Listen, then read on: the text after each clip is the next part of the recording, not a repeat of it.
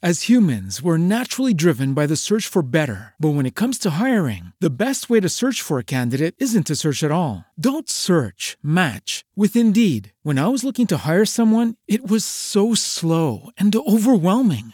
I wish I had used Indeed. If you need to hire, you need Indeed. Indeed is your matching and hiring platform with over 350 million global monthly visitors, according to Indeed data, and a matching engine that helps you find quality candidates fast. Ditch the busy work. Use Indeed for scheduling, screening, and messaging so you can connect with candidates faster. And Indeed doesn't just help you hire faster. 93% of employers agree Indeed delivers the highest quality matches compared to other job sites, according to a recent Indeed survey. And listeners of this show will get a $75 sponsored job credit to get your jobs more visibility at Indeed.com slash podcast. That's Indeed.com slash podcast. Terms and conditions apply.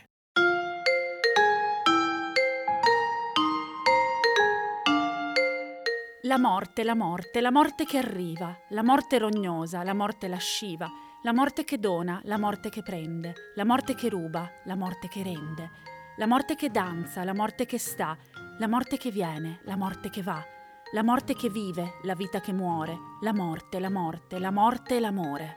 La morte, la morte, dolcissima e amara, la morte che cerchi nella notte chiara, che cerchi per dirle quanto l'ami ancora, che eri andato via, ma di nuovo sei qui ora, perché non puoi stare lontano via da lei. E le dici piangendo, io per te morirei, e che sei suo schiavo e che lei è sovrana, la morte, la morte, la morte puttana.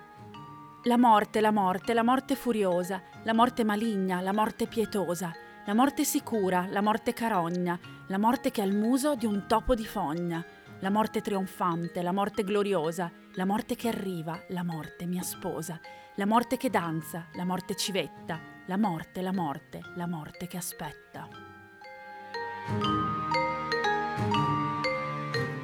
Questo è Camposanto, il podcast dedicato a chi ama i cimiteri. Io mi chiamo Giulia De Pentor e oggi vi accompagnerò in un viaggio diverso dal solito.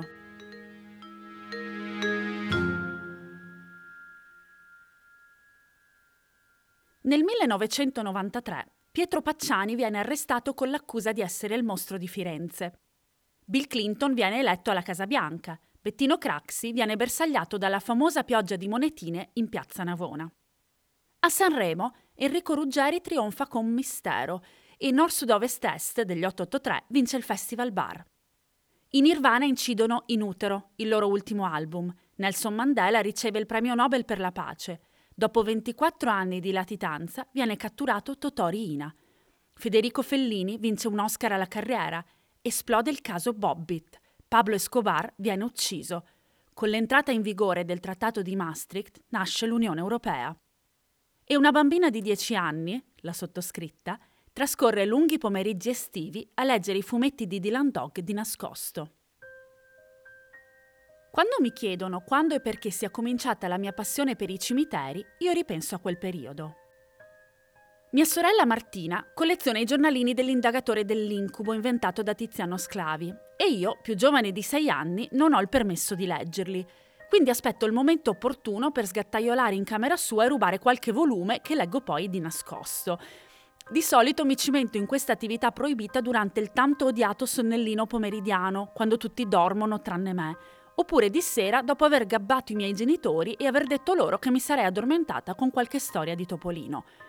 Ho ancora il sospetto che lo sapessero benissimo e che mi lasciassero fare ugualmente.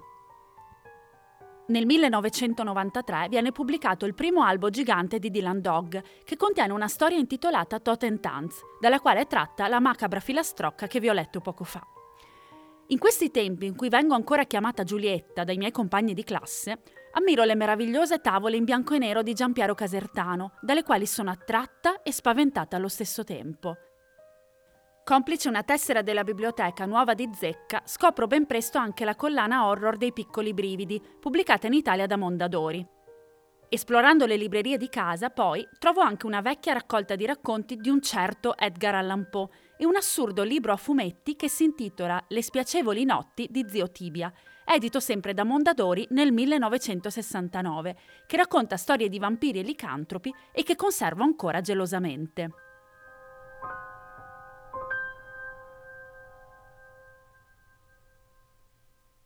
Direi quindi che la mia coscienza cimiteriale ha senza dubbio iniziato a formarsi all'inizio degli anni 90 e grazie a queste letture proibite.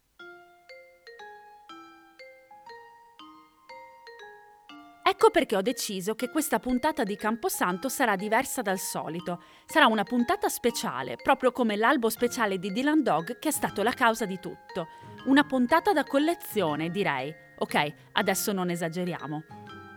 Penso che ormai l'abbiate capito. Questa volta vi parlerò dei miei libri preferiti che parlano di cimiteri e morte e dei volumi che non devono mancare sullo scaffale d'oro del cercatore di cimiteri e per farlo ho addirittura chiamato un sacco di ospiti speciali.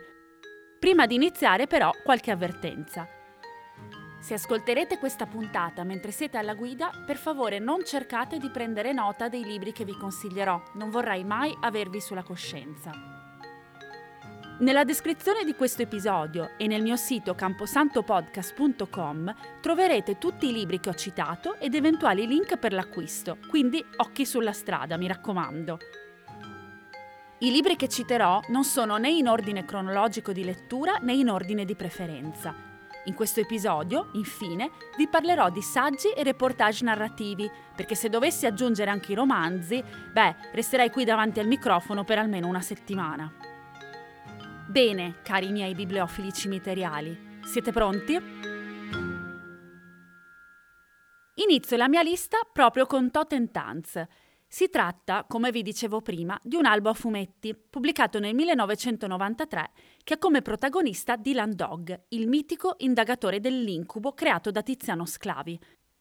Totentanz è una parola tedesca che significa danza della morte e si riferisce all'allegoria tardo-medievale della danse macabre, ossia quella rappresentazione pittorica della morte che balla leggiadra assieme a ignari personaggi e le trascina con sé nell'oltretomba.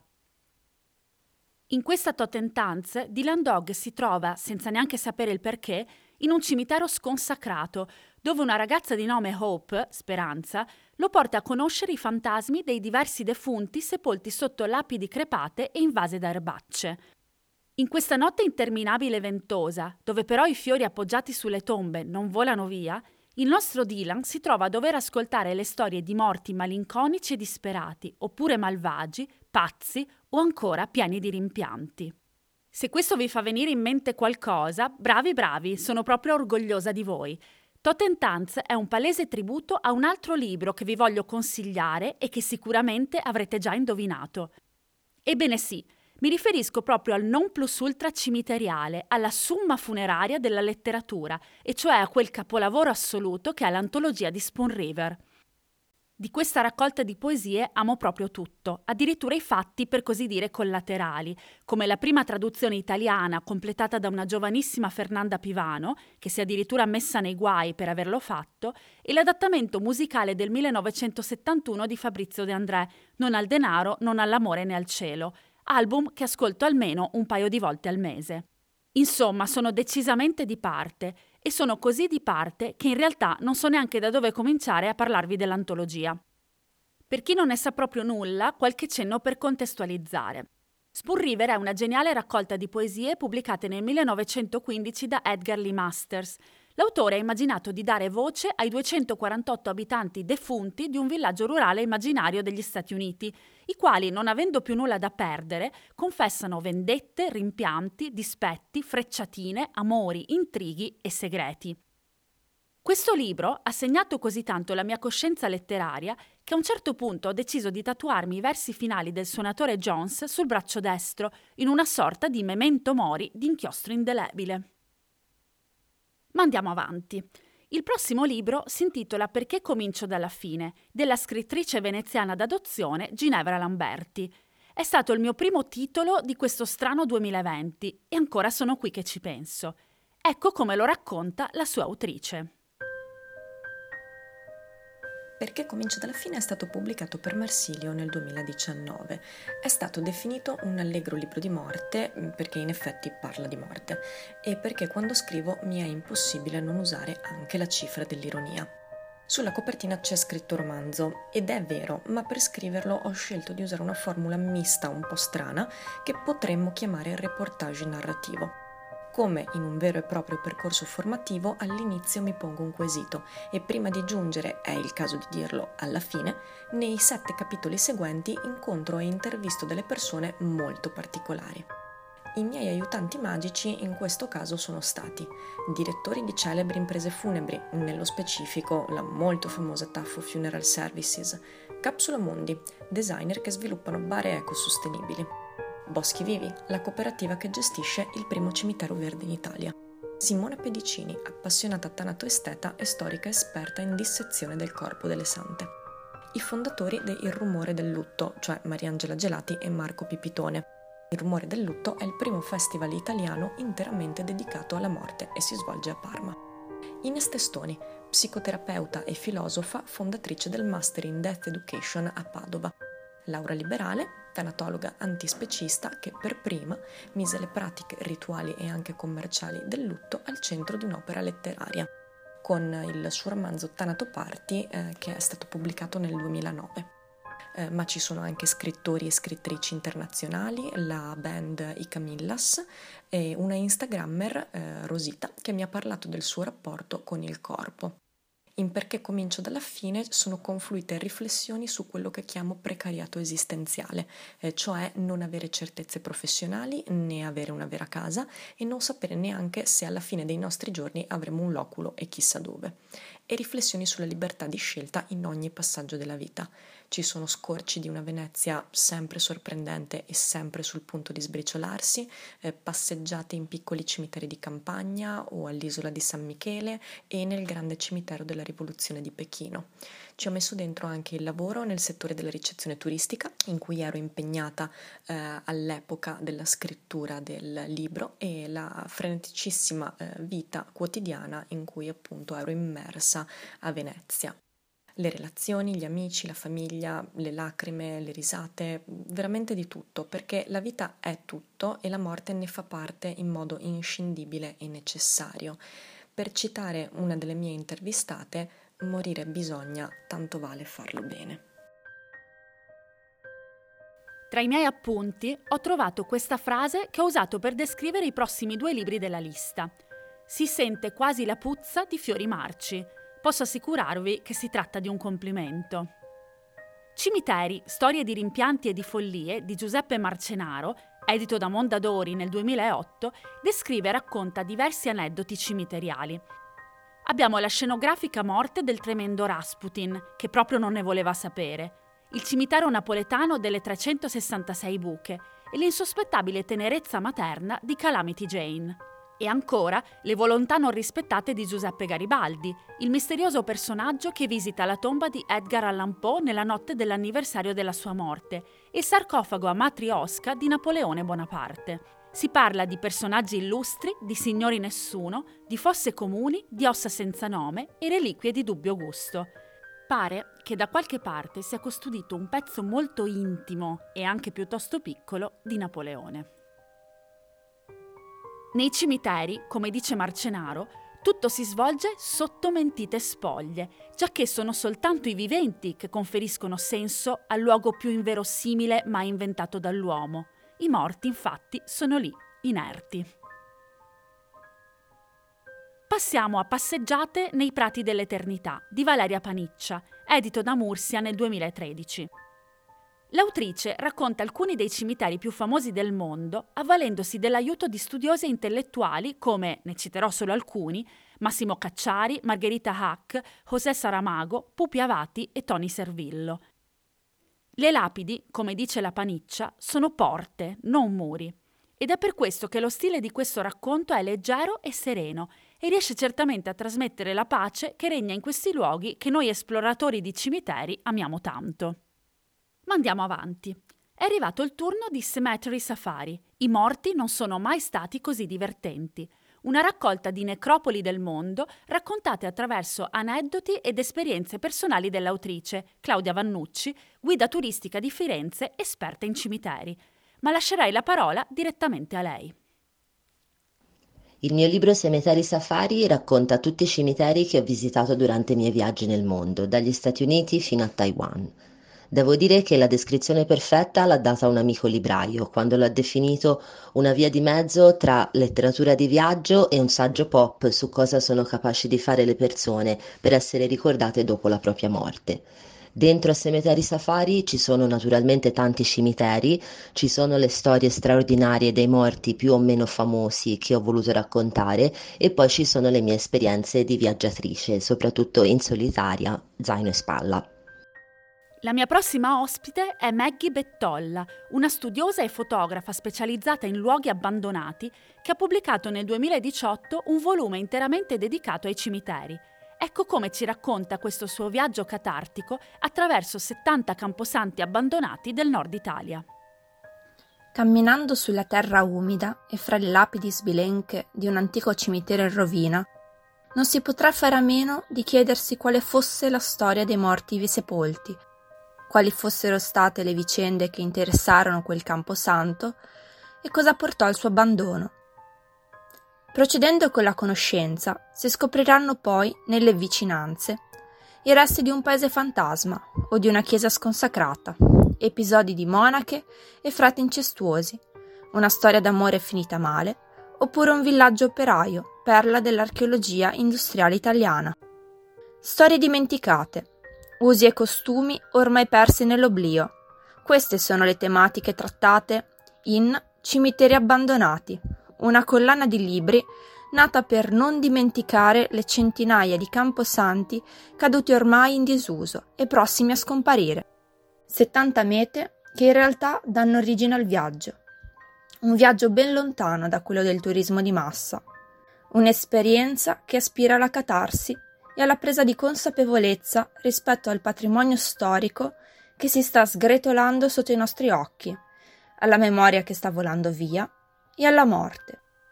Il secondo volume, in uscita a giugno, racconterà invece dell'Emilia, portando il lettore alla scoperta di più di 50 cimiteri dimenticati, dove le storie di chi lì è stato sepolto si intrecciano con quelle di molti altri luoghi abbandonati. Il prossimo libro della lista è Dormono sulla collina di Giacomo di Girolamo, pubblicato dal saggiatore nel 2014 un libro che è stato definito l'antologia di Spoon River all'italiana e non solo per il titolo. Questo libro raccoglie le morti celebri e meno celebri che hanno fatto la storia d'Italia tra il 1969 e il 2014, sotto forma di brevi poesie, commenti, biglietti d'addio e pensieri. Un modo alternativo per imparare quello che è successo nel nostro paese in questi ultimi 40 anni. E come completamento ideale a questa lettura vi consiglio Repertorio del delitto italiano di Roberta Mercuri, edito da Clichy nel 2016. In questo volume vengono racchiusi 15 anni di storia italiana dal 2000 al 2015 e vengono raccontati attraverso 30.000 delitti e suicidi, suddivisi grottescamente attraverso il mezzo utilizzato per togliere o togliersi la vita. La mia parte preferita quella titolata Altri modi per uccidere, dove ho capito che la fantasia umana non conosce davvero limiti. E a proposito di fantasia e creatività, ecco una segnalazione davvero particolare. Valeria Chelsea, guida turistica di Milano, ha raccolto le tendenze di moda che vanno per la maggiore tra i viali del Monumentale infatti si chiama Cosa va di moda al Monumentale ed è un excursus sulla storia eh, della moda ottocentesca italiana, ma anche un discorso un po' generico eh, e la, la, cosa particolare è che oltre a fare questo, eh, questa storia, questa passeggiata eh, sulla moda eh, milanese, è anche un modo per scoprire le tombe in maniera diversa, nel senso che ci sono tre percorsi tematici dedicati alla moda maschile, moda femminile e moda bambini. Concludo questa lista con Tumbas dell'autore olandese Cés Noteboom. Scusate la mia pronuncia, ma l'olandese proprio non lo parlo. Questo libro è stato tradotto in italiano da Fulvio Ferrari e pubblicato da Iperborea nel 2015. In questo volume l'autore si concentra sull'osservazione delle tombe di poeti e filosofi presenti nei vari cimiteri del mondo e le descrive come se fossero delle schegge sulle loro vite Abbiamo personaggi straordinari come Marcel Proust, Oscar Wilde, Susan Sontag, Sartre, Baudelaire, Brecht e Hegel, tanto per citarne alcuni. Questo libro è davvero molto bello e davvero poetico e contiene anche moltissime fotografie. Ok, vi avevo detto che Tumbas era l'ultimo libro. Ho mentito però in buona fede. Proprio mentre stavo per chiudere la puntata, mi hanno segnalato questa nuovissima uscita di Nodo Edizioni che si intitola Campi Santi, un libro che è stato scritto da Isabella Gianelloni e Fabio Zanchetta. Il libro è un viaggio nel ricordo che ricostruisce la storia dei cimiteri di Conegliano, in provincia di Treviso.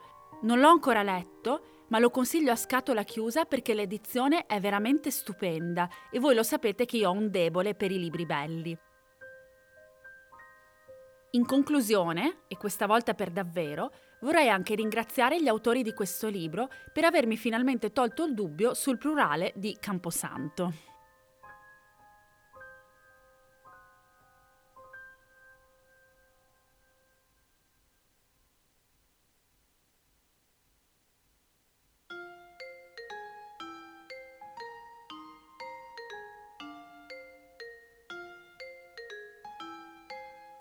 Io per oggi ho finito. Spero che questa puntata speciale vi sia piaciuta e che vi serva da spunto per le vostre prossime letture. Vi ricordo che in descrizione dell'episodio e nel mio sito camposantopodcast.com troverete la lista dei titoli che ho citato ed eventuali link a siti e social media di autori ed editori per fare i complimenti e link per l'acquisto per fare un po' di shopping. Vorrei rivolgere un ringraziamento speciale alle scrittrici che sono intervenute in puntata, Ginevra Lamberti, Claudia Vannucci, Maggie Bettolla e Valeria Celsi. Questo era Camposanto, un podcast scritto, prodotto e condotto in casa, ci tengo a precisarlo, da me, Giulia De Pentor. Se questo episodio vi è piaciuto, scrivetemi o lasciatemi un commento mi trovate su tutti i social e all'indirizzo mail giulia-camposantopodcast.com dove potete anche mandarmi un messaggio vocale per raccontarmi il vostro cimitero preferito per una puntata speciale che spero di poter fare in futuro. Mi sembra di aver detto tutto. Ci sentiamo la prossima settimana. Ciao!